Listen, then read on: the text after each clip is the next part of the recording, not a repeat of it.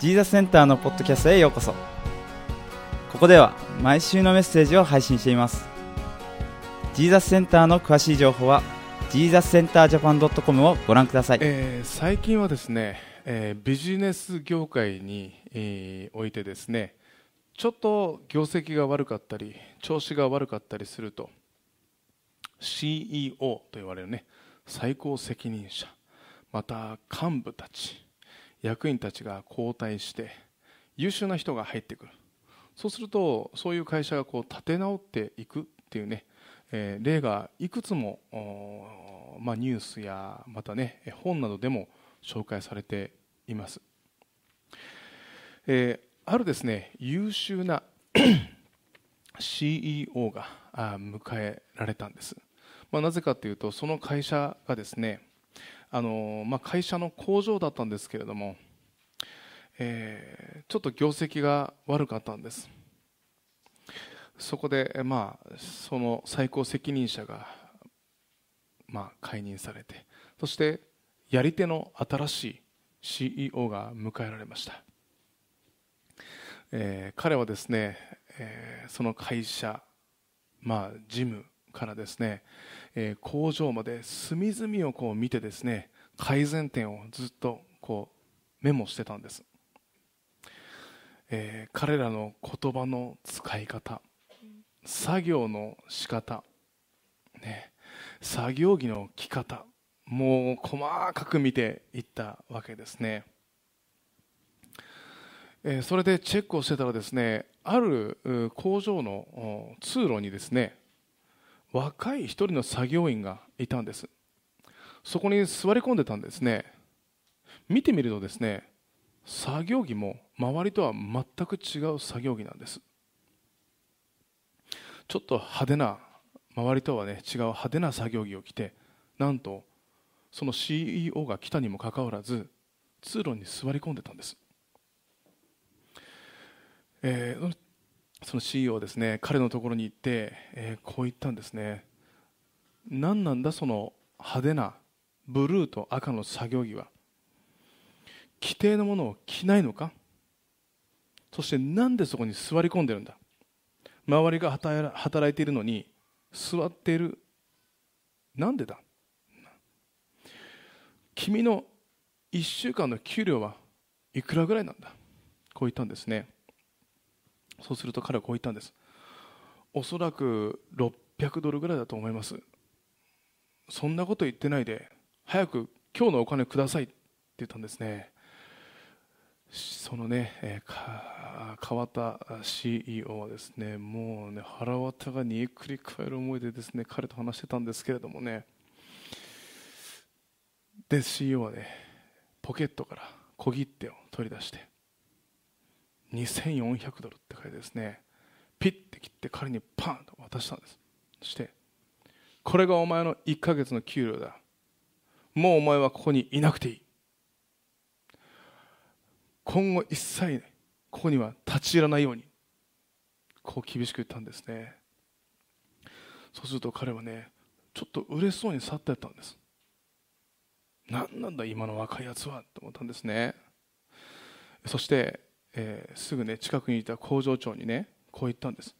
この状況を理解できるかってこう言ったんですね。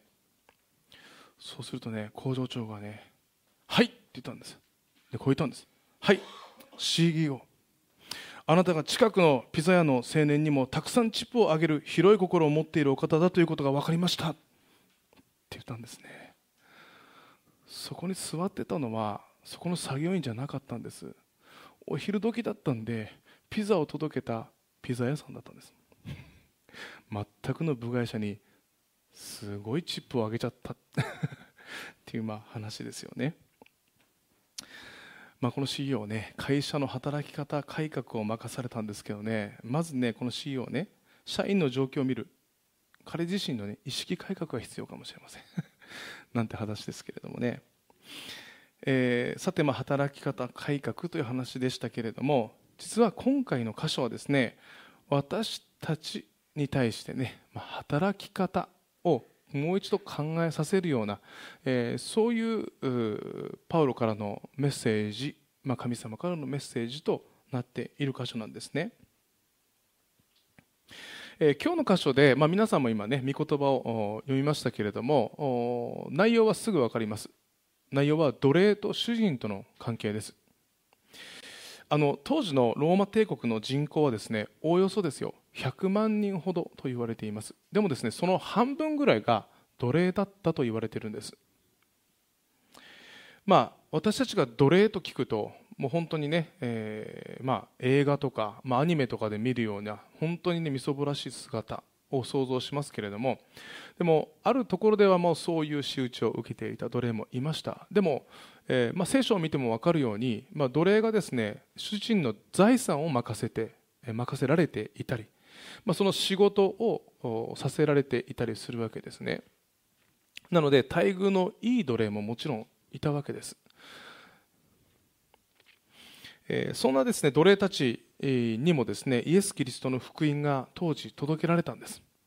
ね、当時、えまあ、はっきりと、まあ、身分とですね、え、身分によって人の見方がまあこう変わっていた分かれていた文化の中で、え、その福音は素晴らしいメッセージでした。神様は分け隔てなく全ての人を愛している。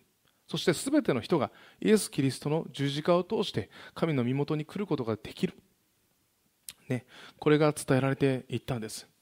パウロもガラテヤ人への手紙3章の28節でこう言っていますね。ユダヤ人もギリシャ人もなく奴隷も自由人もなく男子も女子もありません。なぜならあなた方は皆キリストイエスにあって一つだからですってこう言われたんです。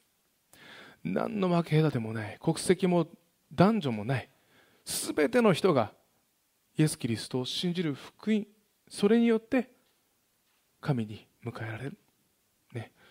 えー、そう言ったんですね。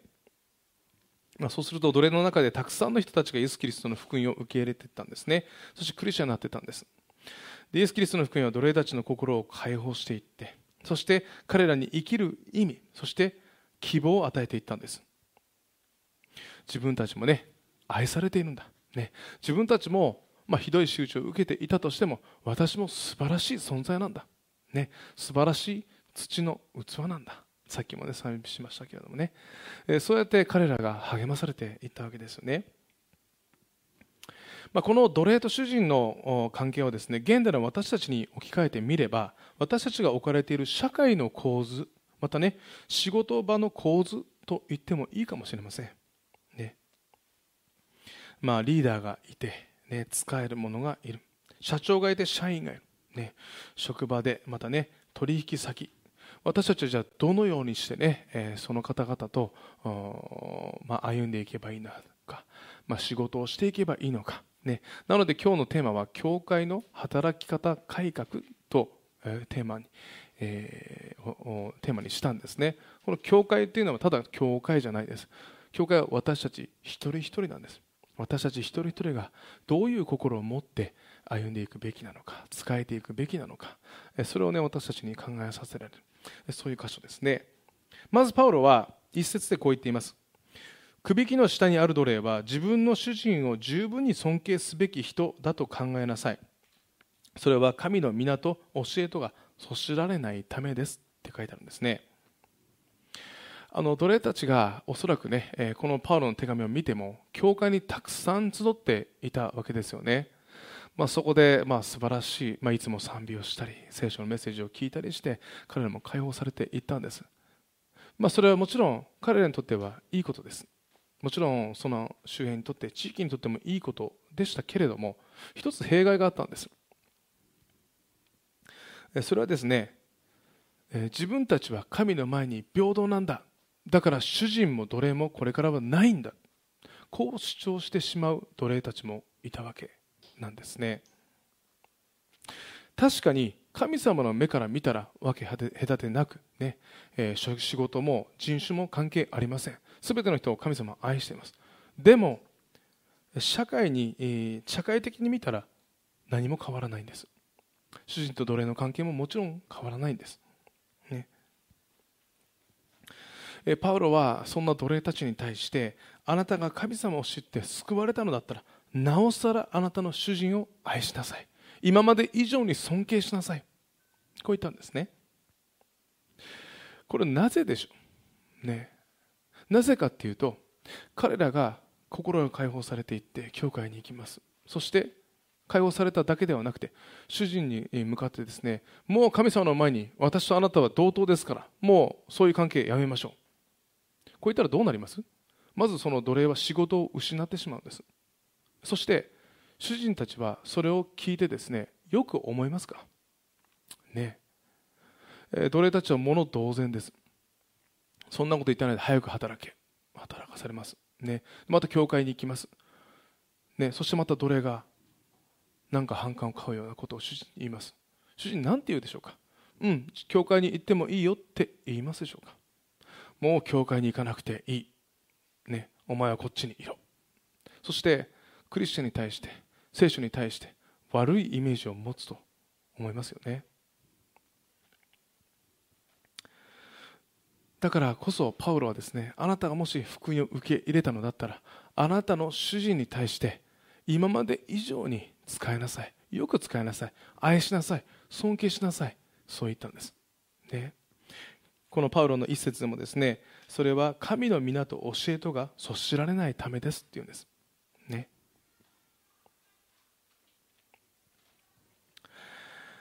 えー、イラン人のですね、えー、アリ・レジャイアンというですね牧師がいます、ね。えー、彼はですね日本に来てもメッセージしていらっしゃる牧師なんですけれどもあのイラン人、まあ、中東の人特にねイランイラクと聞くと大体イスラム教圏ですよね。あのイラン人のほとんどもちろんイスラム教なんです。このアリさんもですね小さい頃からイスラム教の中で生まれ育ったんです。そのアリ先生がじゃあどうしてクリスチャンになったのか。えー、というとですね、えー、実はある一人のクリスチャンとの出会いがあきっかけだったんですって、えー、アリ先生は高校卒業後軍隊に入隊します、そこでですね一人のアルメニア人という、まあ、アルメニア人にね兵士に出会うんです。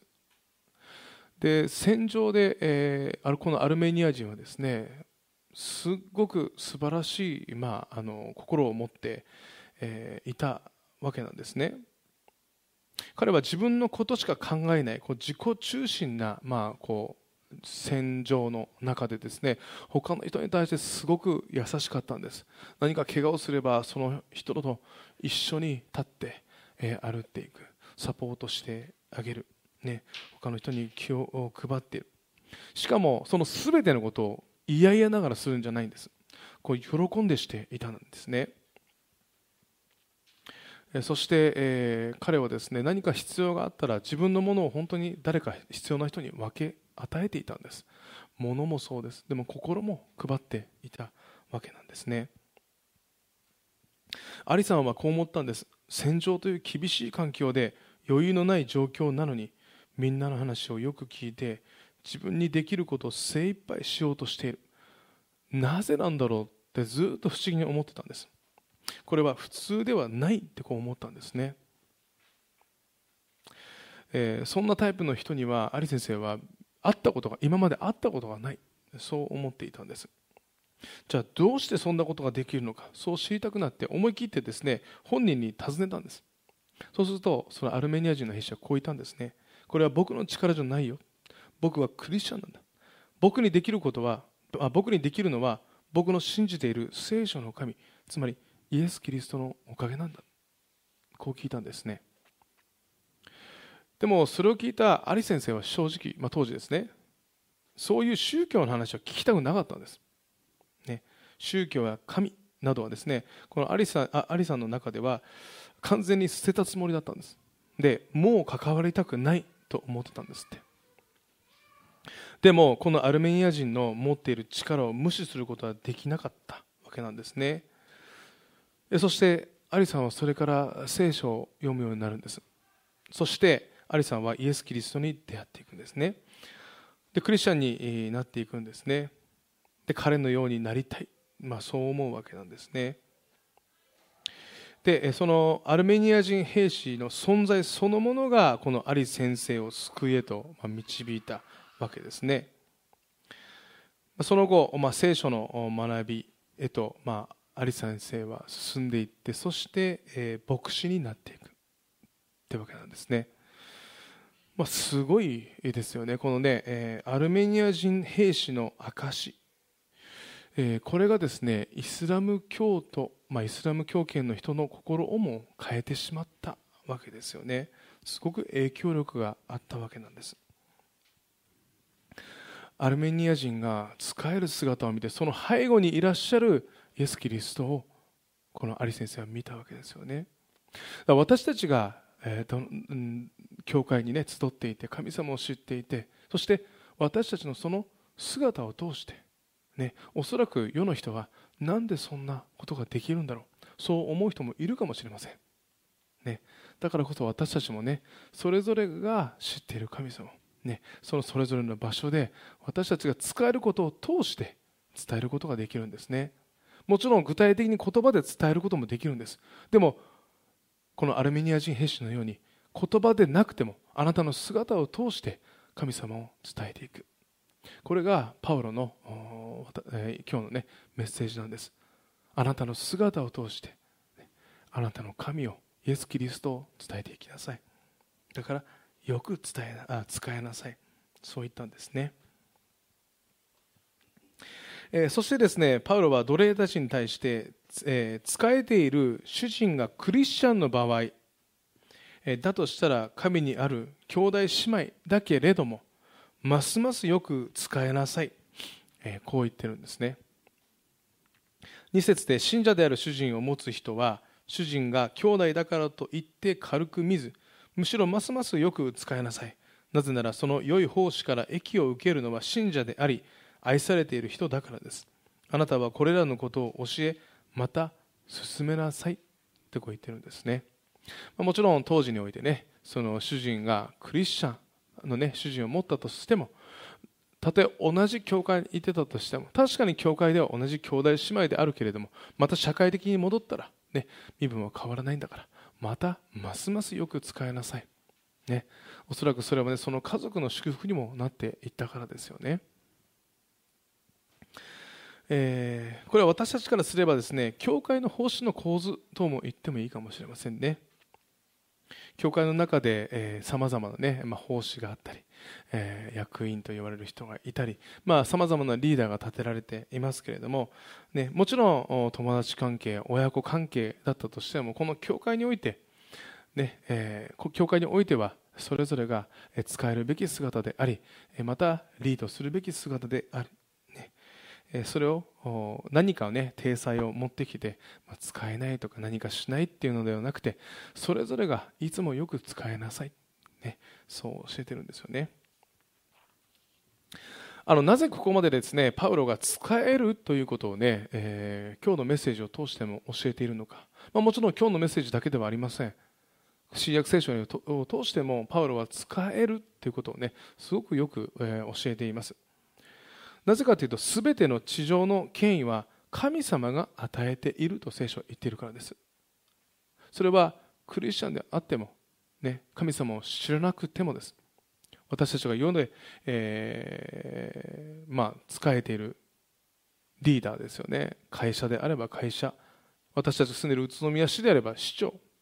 栃木県であれば県庁、ね、総理大臣。その全ての権威は神様の許しなしでは立てられないんです。それをパウロはよく理解していたんです。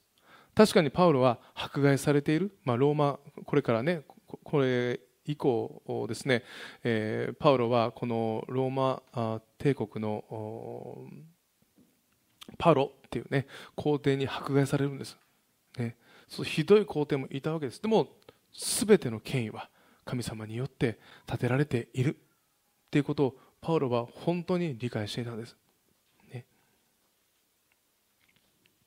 だからこそ神様が立てている権威に私たちは従うべきだってこう教えたんですね。あのローマビデオの手紙の13章1節から2節でもパウロはこう言っています。人は皆上に立つ権威に従うべきです。神によらない権威はなく存在している権威はすべて神によって建てられたものです。しっかりこう言ってるんですね。従って権威に逆らっている人は神の定めに背いているのです。背いた人は自分の身に裁きを招きます。これがパウロのメッセージです。だからこそ私たちは、えー、その権威に、えー、従っていくべきなんですね。でも私たちのね上にある権威のために祈りなさいともね、え、少し前に学びましたね。第一手モテでなぜならそれは私たちの祝福につながるから、ね、ただ私たちは従っているだけじゃないんです。取りなしてその一人一人のために祈るべきなんですね。そしたらその職場が変わっていくんです。そしたらその市が県が国が変わっていくんです。ね。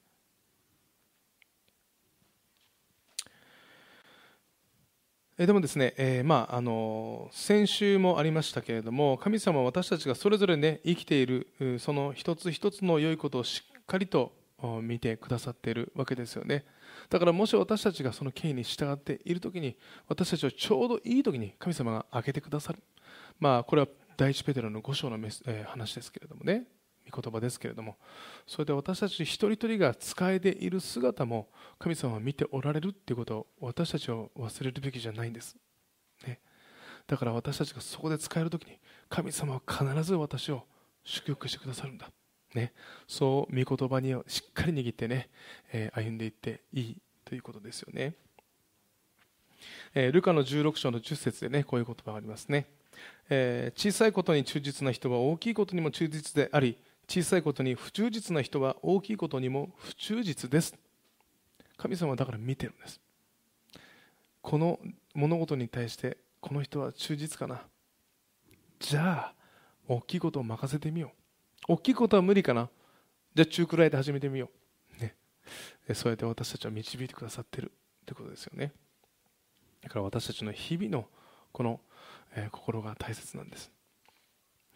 最後にね忠実に仕えた一人の人をね、え、紹介したいと思います。メキシコの奥地に一、えー、人の青年がいたんですね、えー、マダレノっていう、え、青年がいたんです。